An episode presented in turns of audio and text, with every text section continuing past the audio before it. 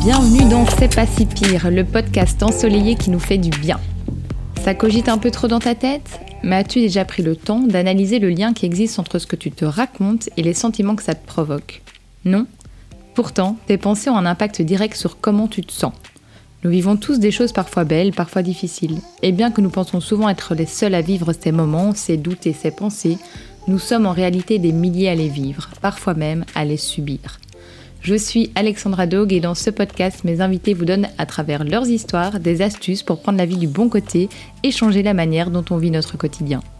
Alors que vous soyez au lit, en transport ou en train de cuisiner, détendez-vous et déconnectez de vos pensées grâce aux histoires de mes invités.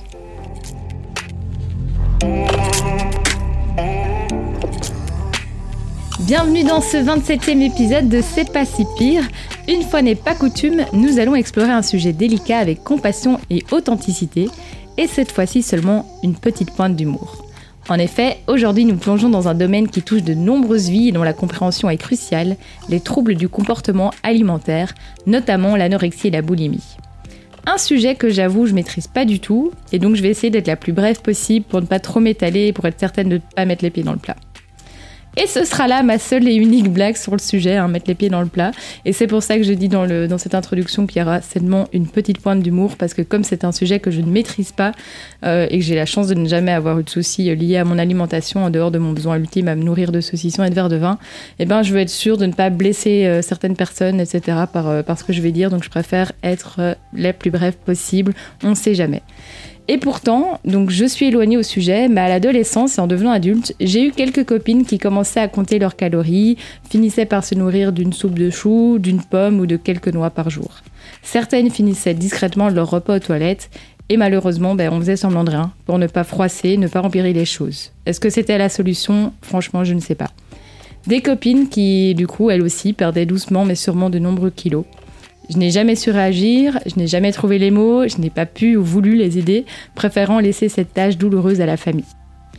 Je crois que j'ai agi comme ça de peur de vexer ou d'accentuer le mal-être ou même de culpabiliser l'autre, ou alors peut-être même de moi-même me mettre à mal par rapport à mes amis. Alors j'espère que cet épisode fera en sorte pour toute personne qui souffre de TCA ou alors pour leur entourage, de vous donner la force de vous en sortir un petit peu plus chaque jour, pas à pas, et de vous donner ce petit déclic pour vous aider vous aussi, comme notre invité d'aujourd'hui, à rebondir grâce à un élan de vie et un besoin de survie. Alors dans cet épisode, du coup, nous allons rencontrer la très douce, vous le verrez, et courageuse Clara, qui souffre de TCA, donc de troubles de comportement alimentaire, depuis son plus jeune âge. Grâce à son témoignage, on va pouvoir démystifier ces troubles, examiner leurs origines, leurs effets, les défis qu'ils lui ont posés, tout en offrant évidemment un espace d'écoute compatissant pour ceux qui sont touchés de près ou de loin par ces troubles. Vous le verrez, je dis la douce Clara parce qu'elle a une voix toute douce et sa manière de raconter l'histoire est tellement jolie. Alors je vous laisse avec elle pour qu'elle puisse se confier au micro de C'est pas si pire sur son histoire de vie émouvante et pleine de force sur un sujet qui mérite toute notre attention. Bon épisode Coucou à tous, j'espère que vous allez bien. Alors moi je m'appelle Clara, j'ai 32 ans et je suis née à Bruxelles si je devais me définir en un mot, ce serait électron libre. J'ai suivi ma mère dans son petit business suite au décès de mon père quand j'avais 5 ans. Et quand je dis business, c'est parce que chaque année, elle achetait une nouvelle maison à faire rénover. On s'y installait durant les travaux. Et une fois qu'ils étaient terminés, elle la revendait avant d'en racheter une autre et ainsi de suite. J'ai déménagé 14 fois avec elle et il semblerait que j'ai attrapé son virus parce que j'ai continué à déménager toute seule 9 fois en tout. Ce qui vit en moi, euh, c'est une soif d'apprentissage et de découverte, une passion pour les sciences, la biologie, le secteur des sciences environnementales, les neurosciences une vraie passion pour l'art et la force expressive du corps, au travers de la danse surtout, euh, et de la mise en mouvement. Euh, j'ai un besoin de concilier les deux aussi. Et puis, j'ai des projets. J'ai plein de projets. Et ma tendance à m'éparpiller m'a souvent empêché de les matérialiser. Donc euh, je dois souvent me remettre en question. Faire la part des choses entre ce qui est réalisable et ce qui est l'ordre de l'illusion. Je suis quelqu'un de très très émotif et j'ai tendance à intellectualiser tout ce qui m'entoure, tout ce qui m'arrive. Une sorte de paradoxe euh, entre le cœur et le mental, où le corps doit forcément trouver sa place d'une façon ou d'une autre. Le corps met une entrée en la matière du sujet euh, de cet épisode parce que l'histoire que je vais vous raconter, c'est une sorte de condensé de 18 années de ma vie, euh, tiraillée entre euh, anorexie et boulimie. Je vais vous parler de ce passé qui a changé ma vision de la vie, mais j'ai presque aussi envie de dire mon présent et mon futur parce que je ne crois pas en une guérison totale des TCA. Mais ça, j'en parlerai un peu plus tard.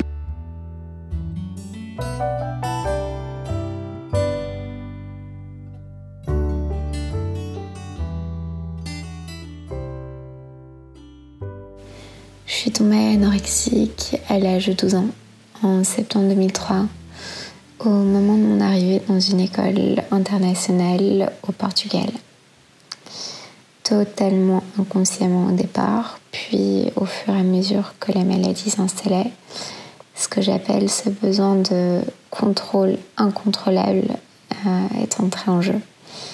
Et c'est là que les choses se sont compliquées. Le jour de mon arrivée à la St. Julian School à, Lisbonne, j'avais les bases les plus fondamentales en anglais parce que euh, j'avais passé mes maternelles la British School de Bruxelles. Mais je n'avais presque plus pratiqué cette langue depuis. je me suis vite retrouvée comme un cheveu dans la soupe, comme on dit. Et il n'y avait pas que la langue qui posait problème. avoir 13 ans dans cette école de luxe rimait euh, avec magie de l'insouciance, premiers amours, les journées qui défilent entre les cours, les devoirs sur la plage et les soirées shopping. J'ai eu droit aux journées qui défilaient entre les cours, les devoirs sur la plage et les soirées shopping. Par contre, l'insouciance des 13 ans et les amours, ça a été un peu plus compliqué. J'étais une des seules filles blondes aux yeux bleus les profs me parlaient déjà du fashion catwalk de fin d'année. Et la jalousie féminine régnait. C'était pas facile parce que je comprenais à peine la remarque des filles euh, que je prenais comme des paroles bienveillantes au départ. Mais au fur et à mesure que mon anglais se perfectionnait, ben, j'ai vite pigé qu'elle se fichait de moi et qu'elle profitait du fait que je n'avais pas les mêmes rêves qu'elle? Et quand je dis que ma perte de poids au départ était involontaire, ben c'est exactement ça. Euh, J'étais la fille un peu perdue au milieu de toutes ces filles. Et je me souviens très bien qu'à la pause midi, au lieu de manger euh, le Kit Kat que je m'empressais d'acheter au kiosque, je faisais tout, mais vraiment tout, pour ne serait-ce que suivre leur conversation. Puis en octobre 2003, mon chien, Sacha, est mort. Et ça n'a vraiment rien arrangé à la fragilité qui s'installait dans mon quotidien.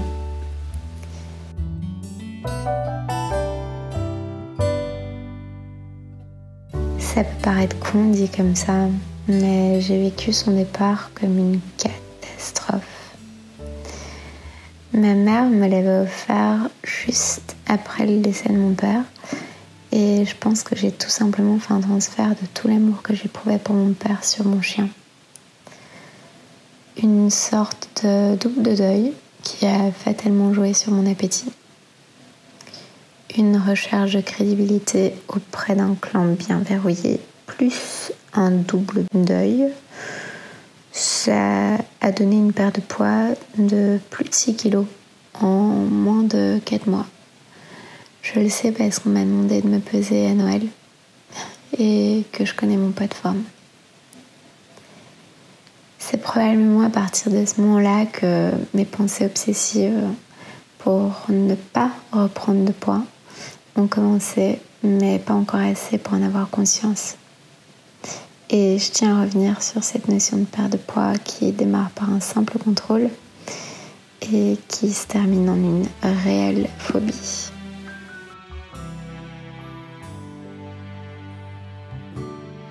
Mais d'abord, j'aimerais vous parler de l'événement qui, je pense, a été ce qu'on appelle l'élément de trop qui a tout fait basculer. C'était le jour de la Saint-Valentin, le 14 février 2004. Et pour recadrer un peu les choses, parce que j'ai beaucoup parlé de ma relation avec les filles à l'école, mais très peu de celle avec les garçons. J'étais juste un peu la cible de beaucoup d'entre eux, dans le sens où je me rendais pas compte qu'ils m'aimaient bien. La coutume de l'établissement voulait que le jour de Saint-Valentin, chaque garçon pose une rose sur le bureau de sa favorite. Et j'ai eu la chance, ou j'ai plutôt envie de dire la malchance, de découvrir un bouquet de roses sur mon bureau ce jour-là. Alors là, oui, je vous vois venir me dire mais enfin, c'est top, t'as juste pas de quoi te plaindre. T'imagines pas le nombre de filles qui rêveraient d'être à ta place. Oui, mais, parce qu'il y a toujours un mais dans l'histoire. J'ai bien sûr été très flattée par cette attention.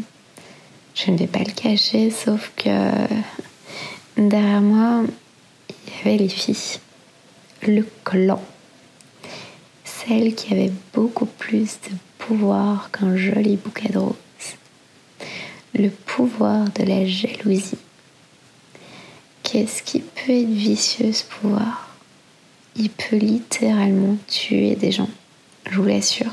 Du jour au lendemain, de la nuit du 14 au 15 février, je ne sais pas et je ne saurais jamais ce qui s'est passé, ce qui s'est dit au cours de ces 24 heures.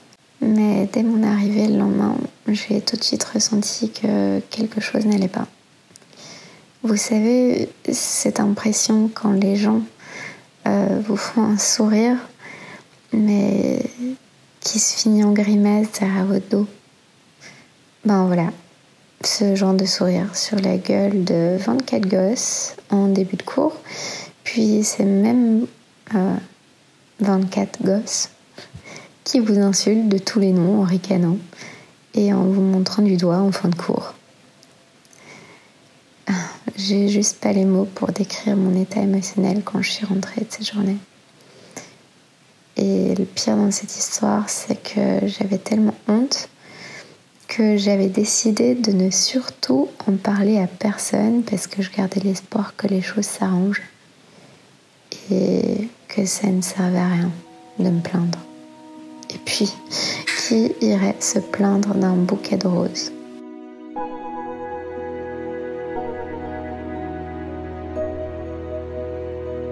Je dirais que c'est à partir de ce jour-là que les choses se sont vraiment dégradées. Parce que ce sentiment de honte me suivait partout et je ne cherchais plus qu'une seule chose, c'était m'effacer, me rendre la plus invisible possible, me faire toute petite. Et qui dit mieux que de perdre du poids pour s'effacer Enfin, c'est ce que j'ai commencé à croire. Et parce qu'il y avait que moi, en fait, qui croyait.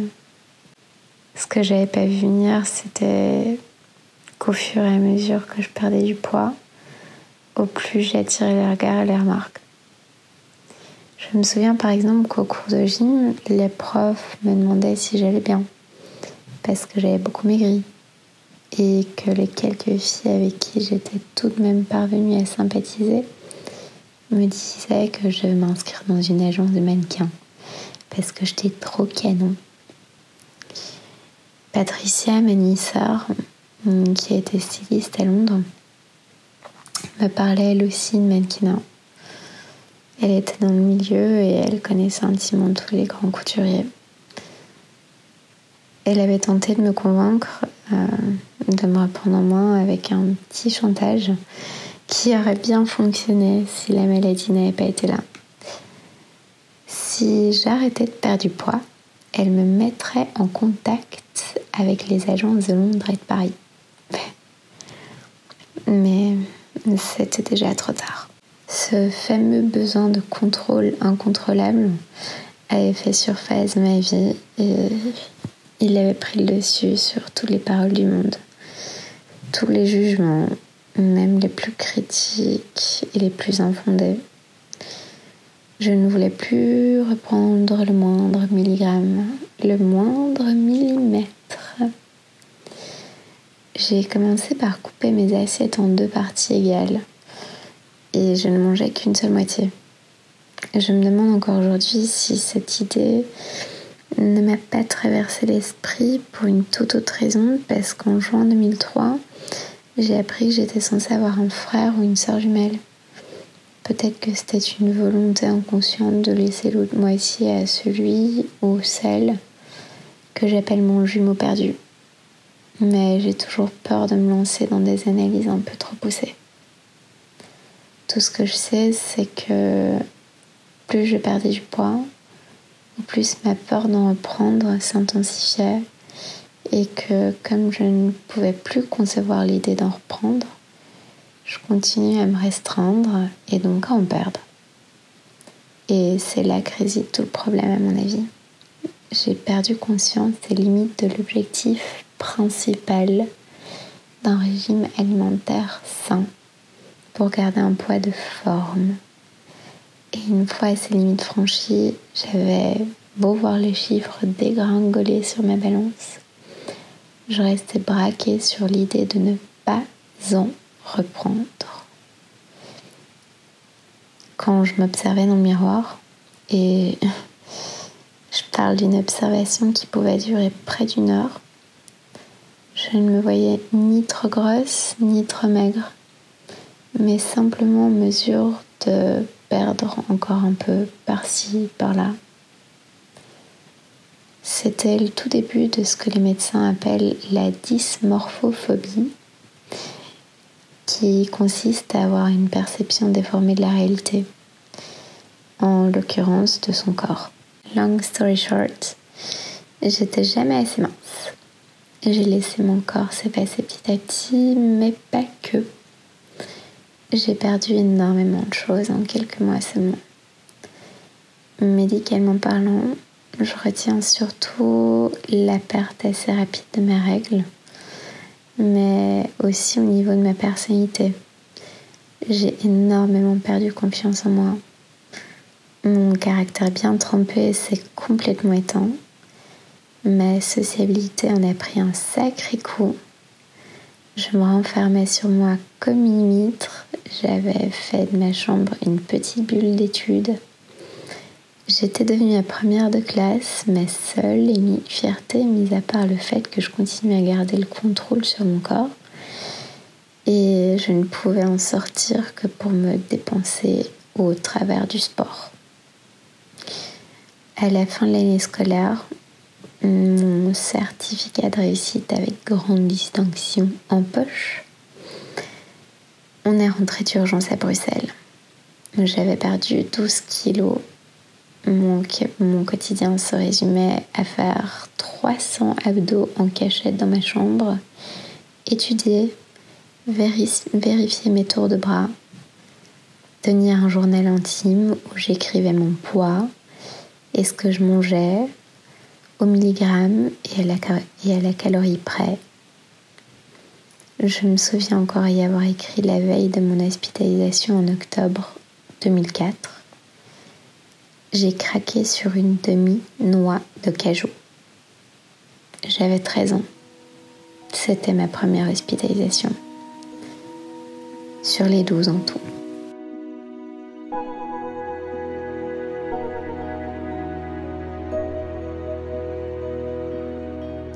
Les trois années suivantes, je suis restée stable.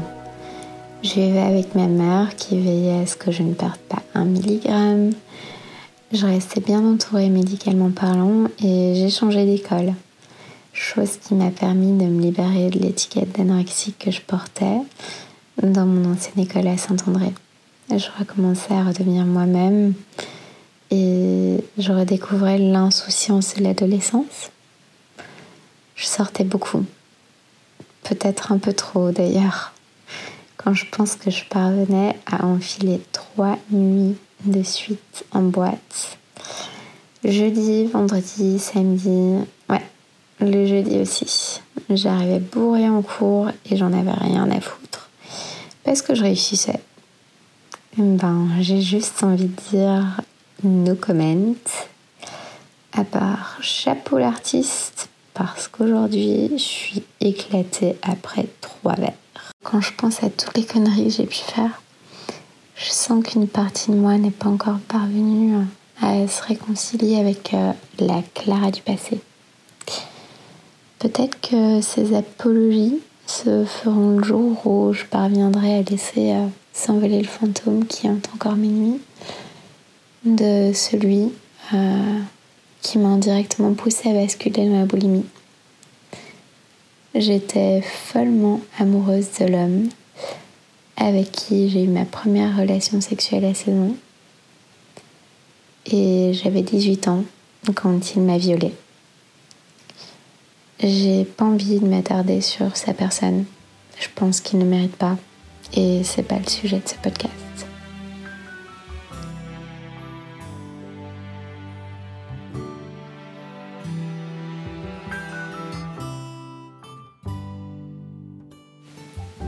Je me souviens comme si c'était hier de la première nuit où mon bol de coquillettes, huile d'olive et fromage râpé n'est pas passé.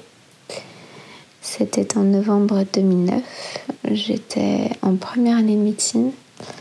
Quelques heures de cours s'étaient écoulées entre la nuit du viol et mon retour dans mon petit studio avenue Franklin Roosevelt où je vivais seule.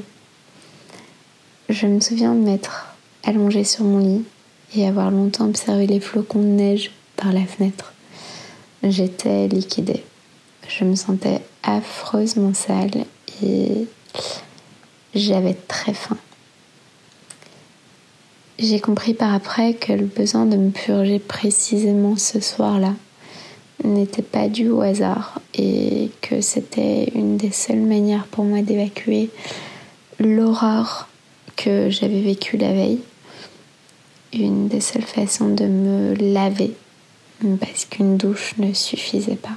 À partir de ce moment-là, et durant à peu près 4 ans et demi, j'étais en mode crise intermittente.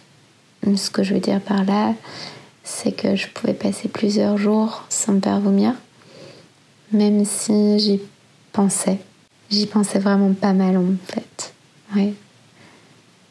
Parce que c'était devenu une nouvelle corde à mon arc, entre guillemets, de contrôle. J'avais entièrement plongé dans mes délires obsessionnels liés à l'anorexie et j'aurais commencé à perdre énormément de poids. Mais le pire dans cette histoire, c'est que j'ai continué à côtoyer mon violeur comme si de rien n'était pendant 5 ans.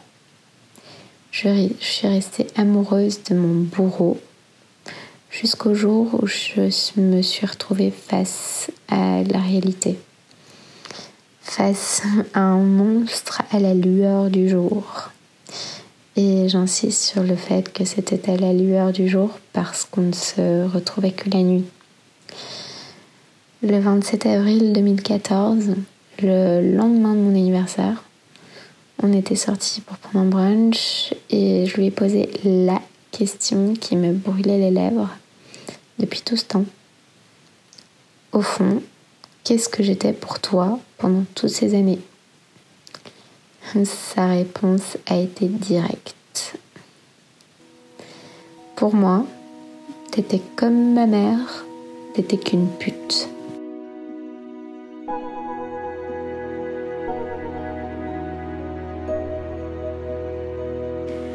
C'est à partir de ce moment précis que la maladie est devenue totalement ingérable. Plus les jours passaient, plus les, crises s'intensifiaient jusqu'au point où j'en parlais avec mes médecins en les comparant à une réelle addiction. Comme une alcoolique face à une bouteille vide qui irait chercher sa bouteille au night shop du coin à 1h du mat, ben, j'allais chercher de quoi m'empiffrer pour tout vomir après, finir comme une vieille loque qui s'écroulait sur son lit jusqu'au lendemain et qui se réveillait pour nettoyer les chiottes. Je suis passée par quatre hôpitaux différents entre mai 2014 et août 2015 avant de signer ma décharge. Je pense qu'une part de moi avait totalement perdu l'espoir d'un jour m'en sortir, mais une autre gardait espoir. Et pendant quatre ans, mon quotidien se résumait euh, à ne rien avaler le jour, à part des boissons énergisantes 0% euh, calories, faire des crises la nuit, me supplémenter en potassium, aller chez mon médecin généraliste pour faire le point, faire des prises de sang chaque semaine et essayer de trouver une issue à cet enfer auprès de mon psychiatre que je remercie au passage. Je suis passée par des périodes extrêmement sombres, alliées à d'autres où animée par l'amour d'un homme qui se reconnaîtra très probablement si j'évoque ma passion pour les sciences environnementales, mes études d'art-thérapie suite à mon expérience euh, au Conservatoire de la danse de Bruxelles et l'odeur des pancakes à la cannelle qui me réveillait chaque matin. Un amour qui s'est brisé une fois de plus à cause de la maladie une rupture sur laquelle je ne m'attarderai pas non plus. Mais tout ce que je peux en dire, c'est que euh, j'ai vraiment touché le fond après ça.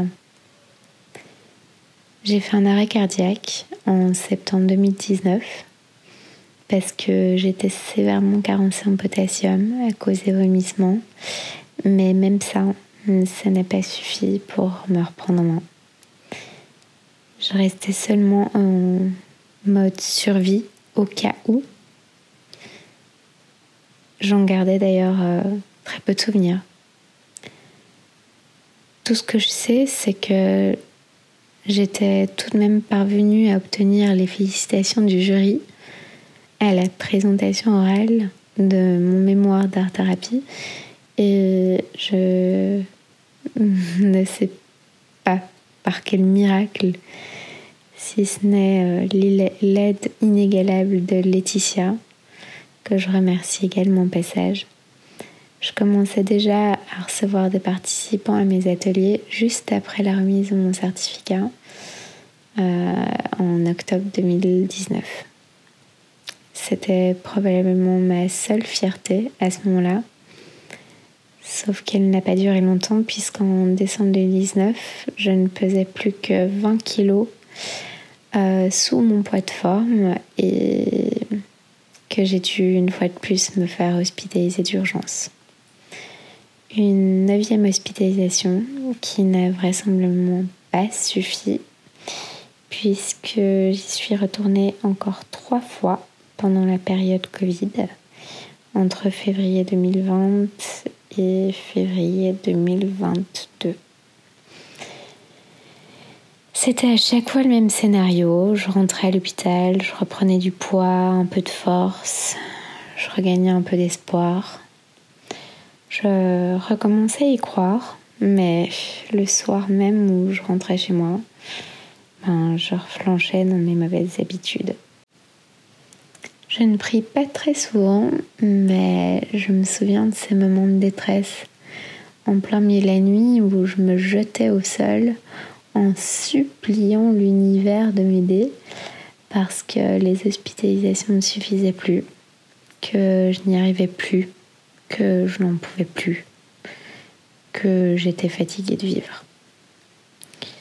Et il semblerait que l'univers m'ait écoutée avant que je ne décide de définitivement partir. Le 13 février 2022, un incident est venu tout basculer. Et au lieu de le décrire comme j'ai pu le faire jusqu'à présent, j'ai décidé d'écrire un petit texte sous forme de journal intime qui le résume assez bien, je trouve. Je l'ai intitulé Life, I Love You.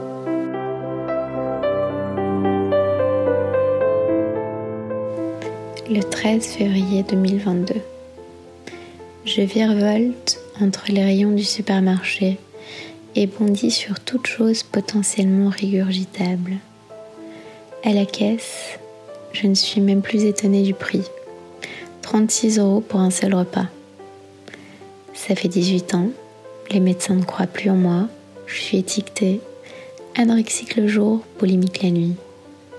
Sympa l'animal de foire, n'est-ce pas? À vrai dire, j'ai également capitulé. Les autres y sont arrivés, mais je suis trop fragile. La maladie a pris le dessus et c'est trop tard. Une seule marche me sépare de l'extérieur du magasin. Cette seule marche que j'ai franchie inconsciemment, comme chaque jour depuis des années, insouciante face à l'avenir auquel je ne prêtais plus attention. Le poids de mon sac me fait légèrement trébucher. Une soudaine et désagréable sensation d'explosion d'un empilement minutieux de petites pierres envahit ma cheville gauche. Je ne parviens plus à poser l'arrière de mon pied à terre. Je suis fatiguée, j'ai faim, à jeun depuis ma dernière crise la veille. Je ne sais m'empêcher de penser à l'organisation la prochaine, malgré la douleur qui s'amplifie jusqu'au creux de ma plante de pied. J'hésite à rentrer, me cloîtrer chez moi me bourrer d'antidouleurs pour éviter de rester bloqué aux urgences et de ne pas avoir droit à l'anesthésie que me procure my evening routine. Mais ma raison reprend le dessus. Aux urgences, on m'annonce que c'est une belle entorse. On me pose un bandage, on me donne des béquilles et on me défend de poser le pied en question par terre pendant dix jours. Je suis folle de rage. Comment vais-je bien pouvoir me purger après ma crise ce soir si je ne peux pas m'appuyer dessus?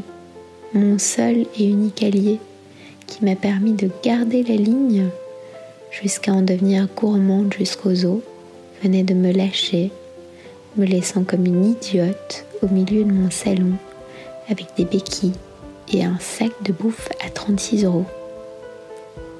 Les heures s'écoulent, mon estomac gronde famille. Je n'ai plus la force de penser, je finis par craquer une dernière fois. Le 14 février 2022, 10h56. Je me réveille péniblement, les yeux boursouflés et la bouche pâteuse. Des effluves de nourriture remontent jusqu'à la mezzanine où est posé mon lit et me rappelle que j'ai du ménage à faire. Sauf que je reprends mes esprits. Je n'ai qu'un balai et une balayette. Ma journée s'annonce sportive. Outils à ma disposition, deux béquilles, une chaise de bureau, mon pied droit, deux mains. C'est parti. Je me brosse les dents, bois un grand verre de limonade à 0%, et me lance mon grand nettoyage quotidien en espérant que ça ne prendra pas trop de temps. 16h23. Ma jambe droite n'en peut plus et me supplie d'arrêter de gigoter dans tous les sens. Je tremble d'impatience.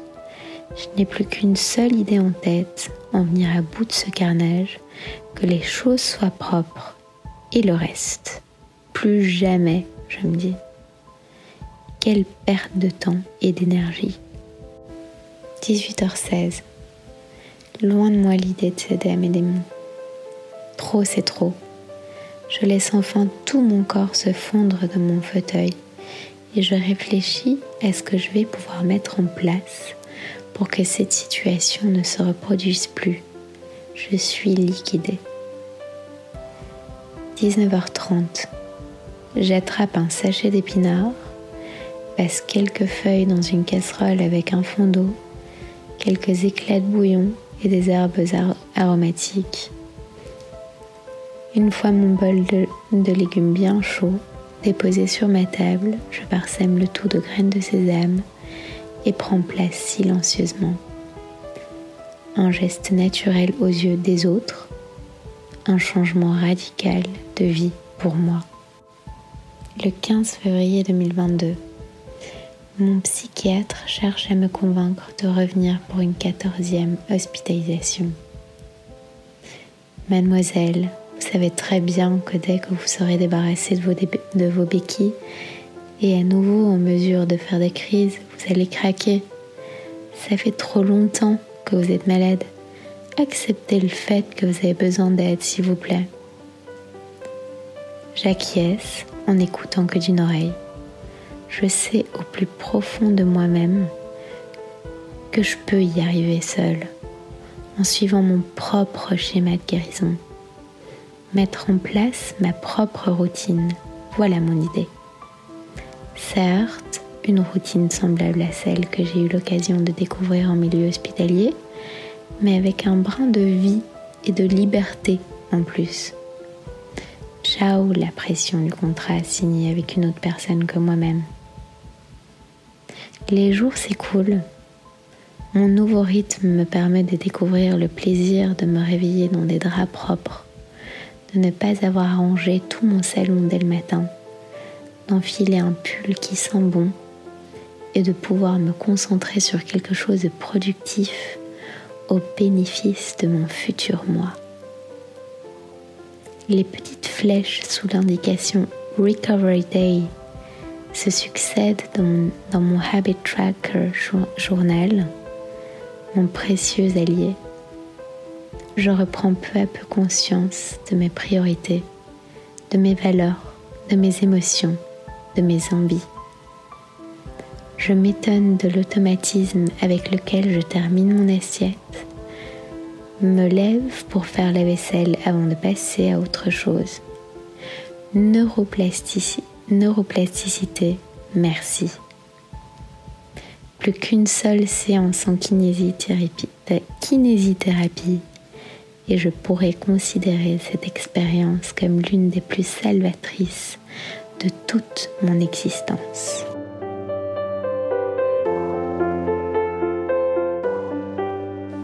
En août 2022, il y a tout juste un an, j'ai décidé d'entamer une prochaine étape celle de reprendre du poids. Parce que certes, j'étais parvenue à rééduquer mon cerveau en ce qui concerne mes crises, mais je continuais à faire extrêmement attention à mon poids. La crainte d'en reprendre était toujours présente et j'étais encore très maigre. J'avais conscience qu'il y aurait des moments très difficiles, mais quelque chose de plus fort que la peur de reprendre du poids m'a poussé à franchir cette nouvelle étape. C'était la peur du regret de ne jamais avoir essayé. J'avais la chance d'avoir une maman qui venait d'acheter un logement en Espagne. Elle n'y habitait pas encore et c'était le lieu idyllique pour y faire ma cure. J'y suis restée un mois. J'ai repris plus de 6 kilos et je me souviens des larmes dans les yeux de ma mère quand elle est venue me chercher à l'aéroport de Bruxelles. Elle m'a serré fort dans ses bras. Elle était fière de moi et j'ose le dire aujourd'hui. Et j'étais fière comme Artaban. L'année qui a suivi a défilé sous mes yeux. J'ai eu l'impression de vivre à du mille à l'heure. Un peu comme si euh, j'avais à rattraper tout le temps qui s'était écoulé entre le jour où je suis tombée malade et le jour où je suis rentrée d'Espagne. J'ai passé et j'ai validé mon DEFLE, c'est le diplôme d'aptitude d'enseignement du français aux langues étrangères. J'ai recommencé mon métier d'art thérapeute à Excel et fin mai 2023, j'ai reçu une proposition, une proposition de stage dans le secteur des sciences environnementales à Gérone. Euh, j'ai plié mes bagages et je suis partie à Barcelone deux semaines plus tard pour un mois de cours intensif d'espagnol. Je suis donc en Espagne là. Et cette nouvelle expérience me permet d'en apprendre encore beaucoup sur moi-même. Alors plusieurs sentiments m'ont traversé euh, au cours de ces 18 années de maladie. Un sentiment de culpabilité intense, puisque j'étais complètement euh, consciente de l'impuissance et aussi la tristesse que ça engendrait chez mes proches. Je finissais souvent par avoir l'impression d'être un poids pour les autres, mais aussi euh, un sentiment d'être incomprise et très seule. J'avais l'impression d'être euh, en combat perpétuel entre rationalité et irrationalité en combat perpétuel contre moi-même aussi. C'est probablement aussi une des raisons pour lesquelles euh, cette maladie fait si peur. Elle est assez incomprise. Hein. Puis euh, j'avais souvent envie de, de, tout lâcher. Mais heureusement, j'ai rebondi grâce à un élan et un besoin de survie.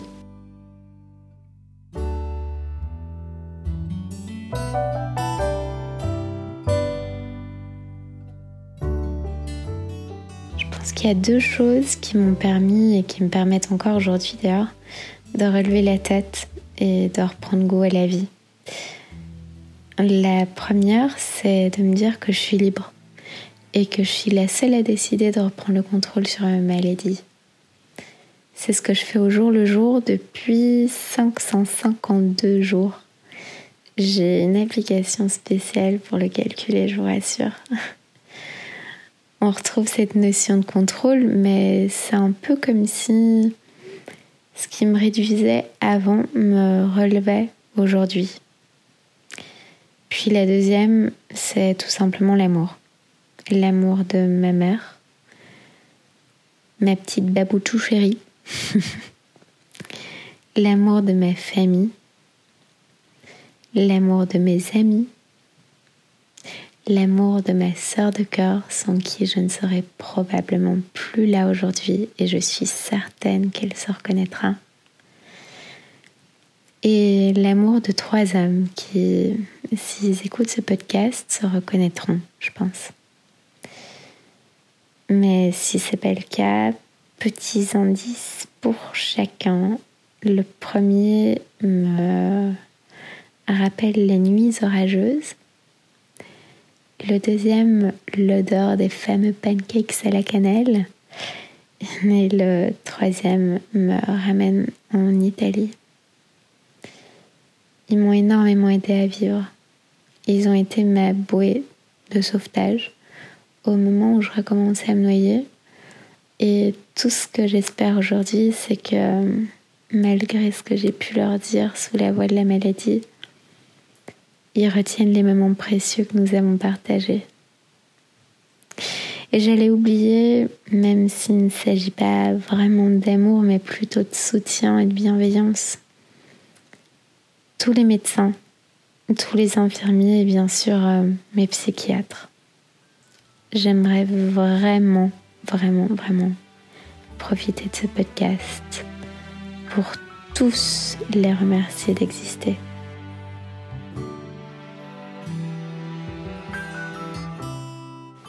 Mon expérience a clairement changé ma vie dans la mesure où je vois absolument plus les choses à la même manière. Je ne crois plus aux remèdes miracles, que ce soit pour les TCA ou pour toute autre problématique issue de toute autre sphère de la vie en général. Ce qui a marché pour moi ne marchera peut-être absolument pas pour les autres. On parle souvent de l'élément déclencheur qui va tout changer. Et comme je l'ai déjà dit, je n'y crois pas. Ou peut-être que j'y ai cru, mais je n'y crois plus. Je pense plutôt que nous vivons tous avec une certaine fragilité et que certains traumatismes se manifestent d'une façon ou d'une autre. Si on n'y prête pas assez attention, en les cachant sous le tapis, avec l'espoir de les oublier. Les miens se sont manifestés au travers de la nourriture et plus spécifiquement au travers de l'anorexie dans un premier temps, puis de la boulimie. Enfin, un mélange deux en fait. Je crois plus euh, en ce qui nous arrive au bon moment, ce fameux déclic qui nous prépare et nous permet d'oser dépasser notre zone de confort. En ce qui concerne les TCA, je crois en une prise de conscience qui nous fait évoluer vers une vie plus saine, plus équilibrée. Mais je pense que c'est une fragilité qui me suivra toute ma vie. Je considère chaque jour comme une victoire, par exemple. Certains jours sont plus compliqués à gérer, certains passent beaucoup plus facilement, mais je commence à accepter le fait que je garde toujours cette petite voix en moi, cachée euh, je ne sais où, qui me rappelle que le contrôle est présent, qu'il soit porté euh, sur la nourriture, sur mon travail, sur mes émotions, sur mon environnement. Je crois aussi en l'échange. Je mise euh, énormément sur le partage et sur les liens possibles entre expériences individuelles et expériences collectives pour euh, atteindre une ou plusieurs solutions à plus grande échelle. Raison euh, pour laquelle je suis persuadée que toutes les personnes qui, qui ont eu ou qui ont encore des TCA détiennent en elles une étincelle de la réponse que nous nous posons tous. Comment vivre plus en paix avec notre corps et notre, et notre alimentation? C'est la raison pour laquelle j'aimerais insister sur la parole et ouais, la parole de celles et ceux qui osent encore dire qu'elles sont et resteront fragiles. J'ai rencontré pas mal de personnes qui prétendaient être complètement guéries, mais j'en connais pas une seule qui s'est réveillée un matin en se disant ben basta, à partir d'aujourd'hui c'est facile, je m'en fous et je bouffe normalement comme, tout le monde sans me poser la moindre, la moindre question. Je pense que si je suis là encore, c'est que ma parole peut elle aussi servir. Et j'ai presque envie de dire doit servir. C'est certainement une seule voix parmi tant d'autres qui ne demande qu'à être exprimée et entendue, mais le problème dans tout ça, et je le répète, c'est que les TCA font peur parce que c'est une maladie incomprise. On colle facilement des étiquettes sur les maigres et sur les gros, comme on colle facilement des étiquettes sur les anorexiques, les boulimiques, les hyperphagiques, parce que c'est plus simple comme ça. Donc, dans mon futur idéal, comme les TCA restent un sujet tabou, peut-être un peu moins depuis le Covid, où on a remarqué une hausse de 20% des, de cas euh, d'anorexie mentale en 2020, il me semble. Oui, non, 2022. J'aimerais profondément démystifier certaines croyances infondées. Euh, j'en ai entendu tellement depuis toutes ces années qu'aujourd'hui je suis parvenue à passer au-dessus, mais croyez-moi, j'ai très souvent implosé face à la bêtise de tout ce que j'ai pu entendre autour de moi. Parce que oui, j'ai plus tendance à imploser qu'exploser, du moins en public. Alors bien sûr, euh, je n'en veux absolument pas à ceux et celles qui se sont permis de dire ce genre de choses parce que ce n'est pas leur faute de ne pas comprendre. Elles sont tout simplement mal informées. Et c'est justement là que j'aimerais intervenir. Car si nous, celles et ceux, et j'insiste sur ceux, car on ne parle pas assez des 11% conjugués au masculin, celles et ceux donc qui ont vécu et qui vivent encore la maladie ne parlent pas, on en sera encore au même stade dans 50 ans, sauf que les chiffres ne cesseront d'augmenter. Et comme on parle aujourd'hui d'une épidémie d'obésité en Occident, ben on parlera probablement d'une épidémie d'anorexie, de boulimie, d'hyperphagie. Et j'ai peur qu'il soit trop tard à ce moment-là.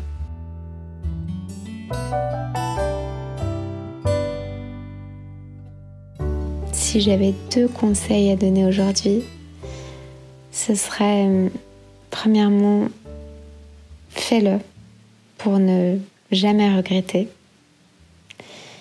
Et deuxièmement, la pire des décisions, c'est de ne pas en prendre.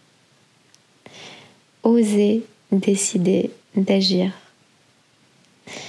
Même s'il m'arrive encore souvent d'avoir du mal à me regarder dans le miroir, je ne regrette tellement pas d'avoir osé décider de ne plus me laisser rattraper par mes démons en février 2022. Parce que je me rappelle, face à ces angoisses qui remontent, de comment je me sentais, de tous les comportements que j'avais, de la perte de temps, d'énergie, d'argent, je me dis que ce reflet dans le miroir que j'apprendrai probablement toute ma vie à apprécier, ben, c'est vraiment pas si pire.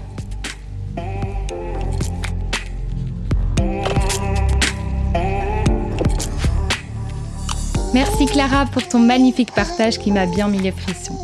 Quelle douceur, quelle voix, quelle force, quelle vulnérabilité. Me plonger dans l'histoire de vie Clara et de son combat contre les troubles du comportement alimentaire me rappelle à quel point la résilience humaine m'inspire et ça me rend trop heureuse d'avoir lancé un jour C'est pas si pire parce que c'est vraiment ce genre d'expérience que je suis en train de vivre qui me rappelle de pourquoi je le fais. Alors j'espère que ça a eu le même effet sur vous. Clara a partagé avec nous les hauts et les bas de son voyage, montrant comment la détermination, le soutien de ses proches et les ressources professionnelles peuvent jouer un rôle essentiel dans la guérison des troubles TCA. Son histoire nous rappelle également l'importance de la sensibilisation et de l'éducation sur les troubles du comportement alimentaire, parce que c'est en brisant le silence et en partageant les expériences comme Clara l'a fait aujourd'hui pour nous qu'on se sent moins seul dans nos luttes. Alors si vous ou quelqu'un que vous connaissez êtes confronté à des TCA, n'oubliez pas qu'il existe des ressources et de l'aide disponibles. N'hésitez aussi pas évidemment à me contacter sur l'Instagram de C'est pas si pire si vous désirez que je vous mette en contact avec elle. Les histoires comme celle de Clara nous rappellent que derrière chaque sourire se cache souvent une bataille invisible, et j'en profite du coup pour rappeler à chaque membre de la communauté de pas ou à chaque auditeur qu'il est crucial de continuer à cultiver la compréhension, la bienveillance et le soutien pour que chacun puisse se sentir en sécurité en partageant son histoire. Alors merci à tous d'avoir pris le temps avec nous de voyager dans l'histoire de Clara. J'espère que son expérience laissera une empreinte durable dans vos cœurs et que vous continuerez à soutenir et encourager ceux qui luttent contre les TCA et évidemment les autres défis similaires. N'oublions jamais que même dans les moments les plus sombres, il y a de l'espoir et la possibilité de guérir, même si ce n'est que temporaire. À bientôt!